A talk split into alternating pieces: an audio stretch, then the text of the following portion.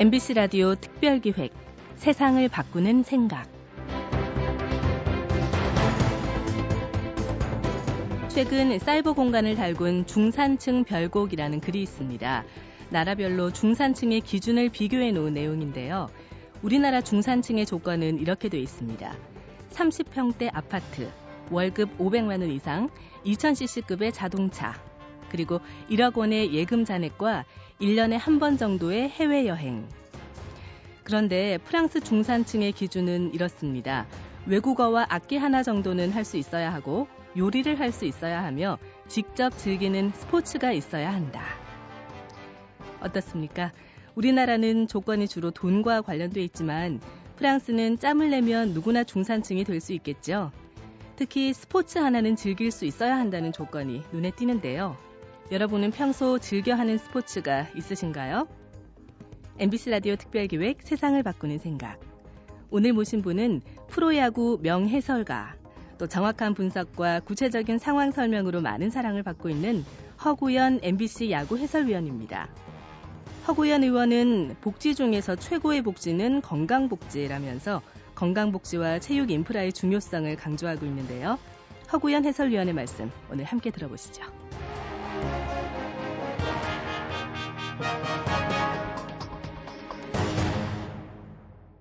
안녕하십니까 허우연입니다.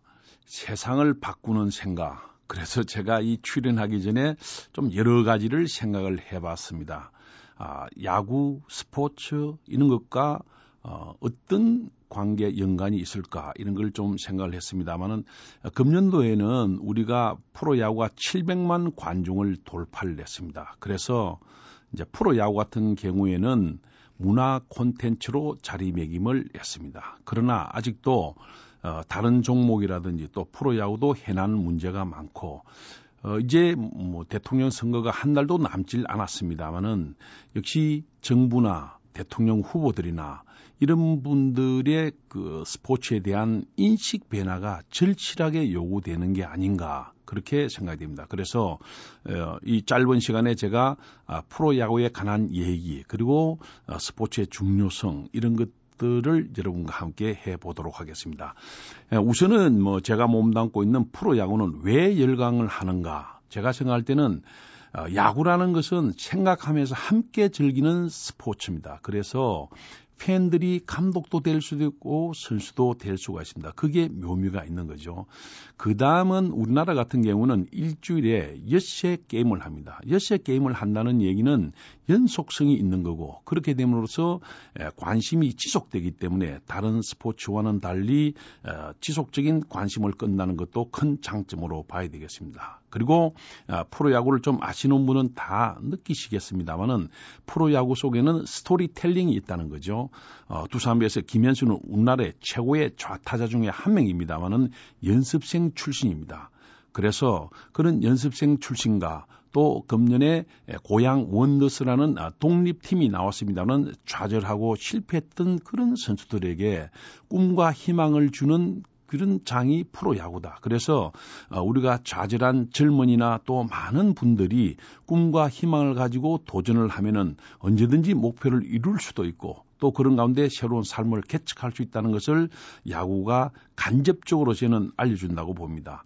아, 그리고 또 네 번째는 야구는 인생과 흡사하다 그런 얘기를 많이 하죠. 그래서 호흡이라는 집에서 출발해서 집으로 돌아와야지만 점수가 됩니다.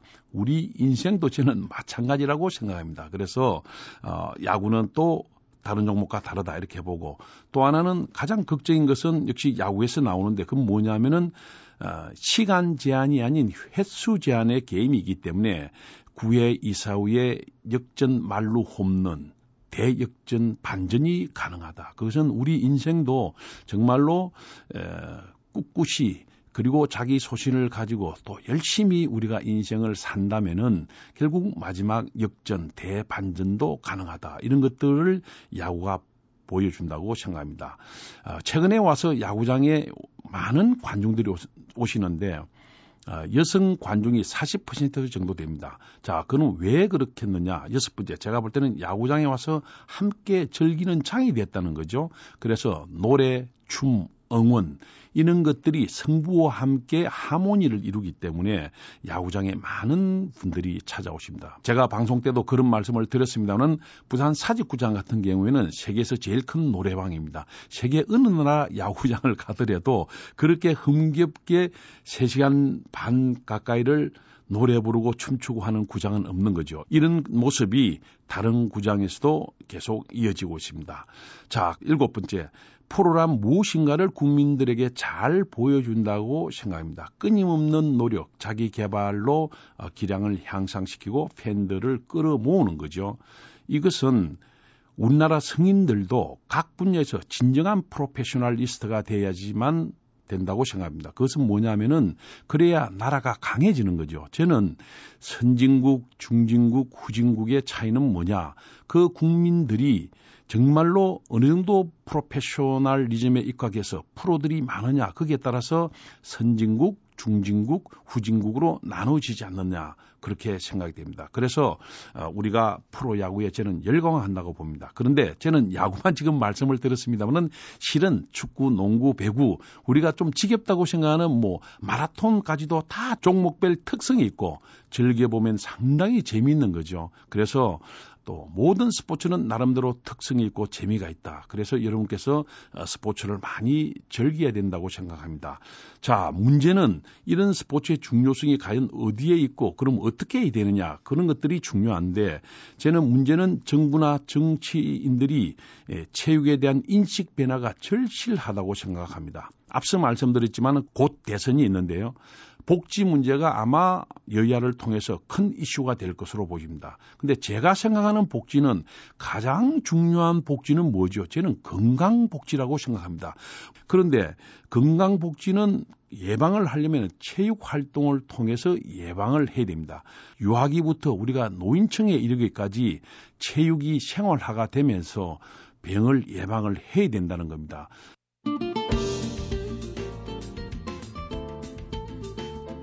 MBC 라디오 특별기획 세상을 바꾸는 생각.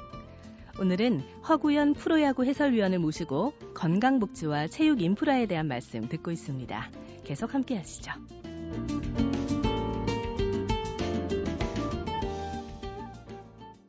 제가 어, 생각하는 몇 가지만 말씀드린다면은 체육 활동 정상화에는 체육 인프라 그리고 학교 체육 커리큘럼의 정상화가 아, 매우 중요하다고 생각됩니다.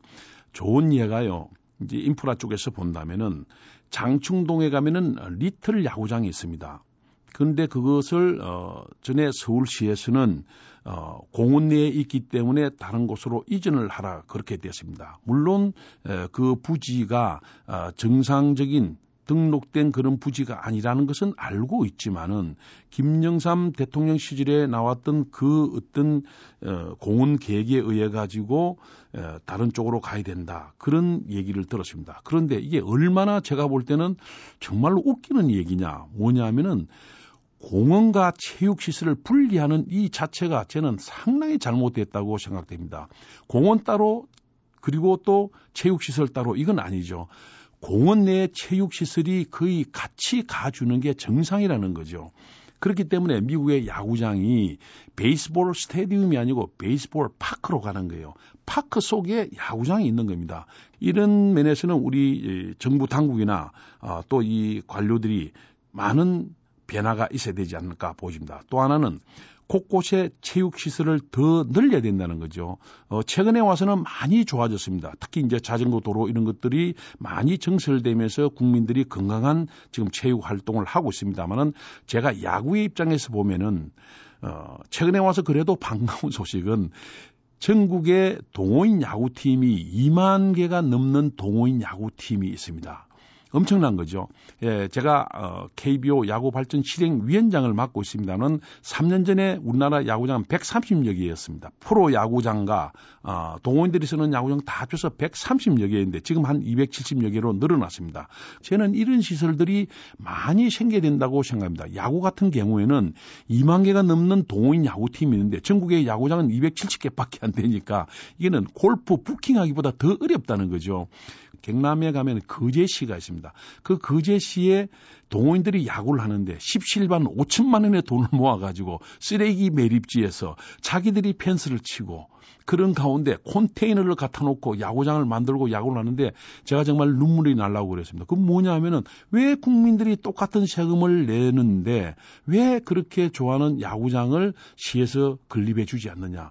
그래서 그 당시 시장님에게 얘기하고 이래가지고 지금 야구장이 두 개 만들어졌습니다. 쓰레기 매립장 위에. 그래서 지금도 어, 사용을 잘 하고 있습니다. 저는 이런 것들을 많이 저는 만들어야 된다. 그렇게 생각합니다. 그래서 어, 보면은 뭐 야구장도 있고 오토 캠핑장 캠핑장도 있고 어, 축구장도 있고 이렇게 많이 만듭니다만은 어, 그런데 예산 할애에 대해서는 어, 좀더 적극성을 띄어야 되지 않나 보입니다. 또 하나는 매년 저희들이 이 얘기를 하고 있습니다만은 이제는 우리나라도 복합 돔구장 정도는 하나 생겨야 된다. 얼마 전에 아시아 시리즈가 부산에서 했습니다. 여러분 야구 좋아하시는 분은 느끼시겠지만 요미리 제한체가 왔습니다.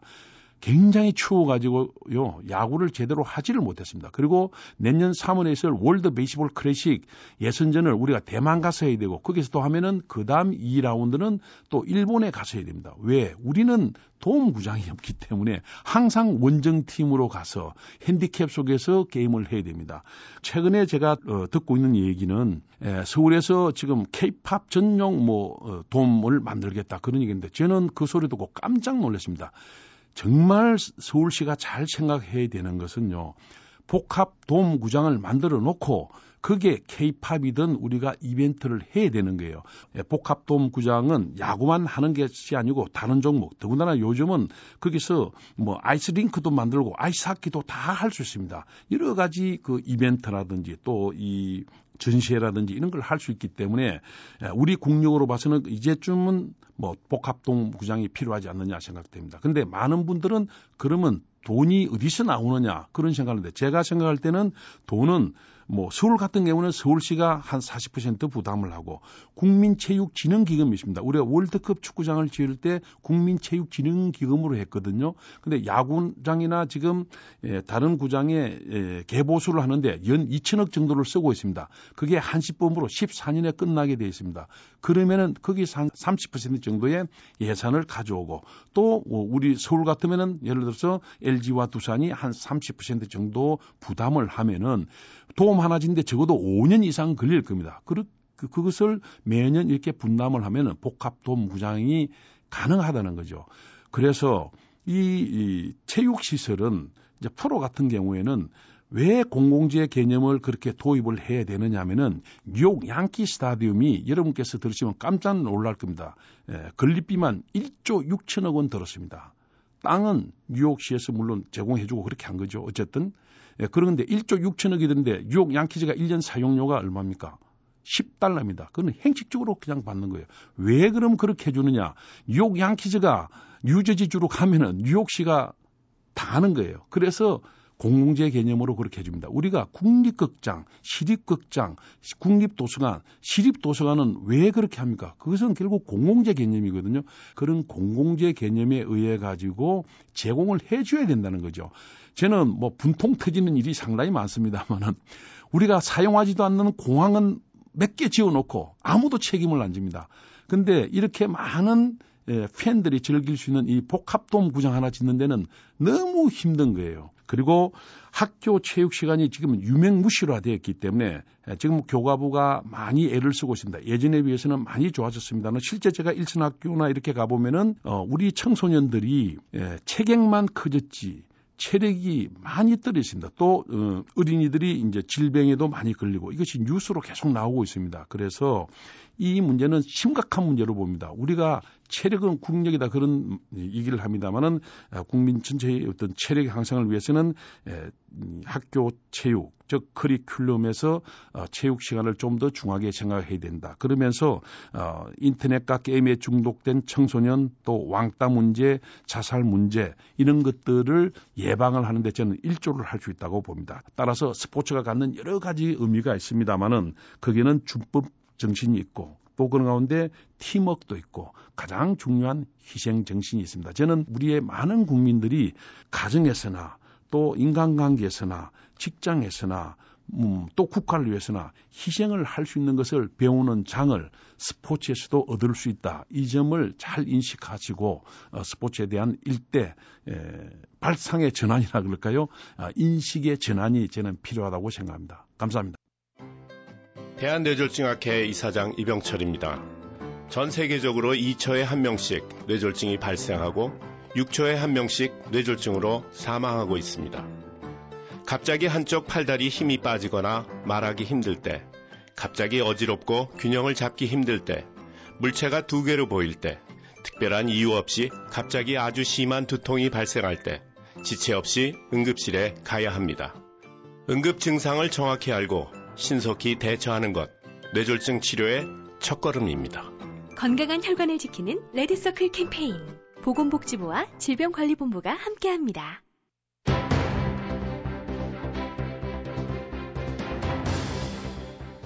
허구연 야구 해설위원의 말씀 어떻게 들으셨나요? 우리나라 고등학교의 체육 시간은 일주일에 2시간 남짓인데요. 외국의 유명한 사립학교들은 교과 과정에서 가장 많이 차지하는 과목이 체육이라고 합니다. 전 교과 과정의 4분의 1이 스포츠인 학교도 있을 정도인데요. 책으로 하는 공부만 공부가 아니다. 이렇게 생각하기 때문이겠죠. MBC 라디오 특별기획 세상을 바꾸는 생각. 기획 유경민, 연출 강희구, 구성 이병관, 내레이션 류수민이었습니다. 여러분 고맙습니다.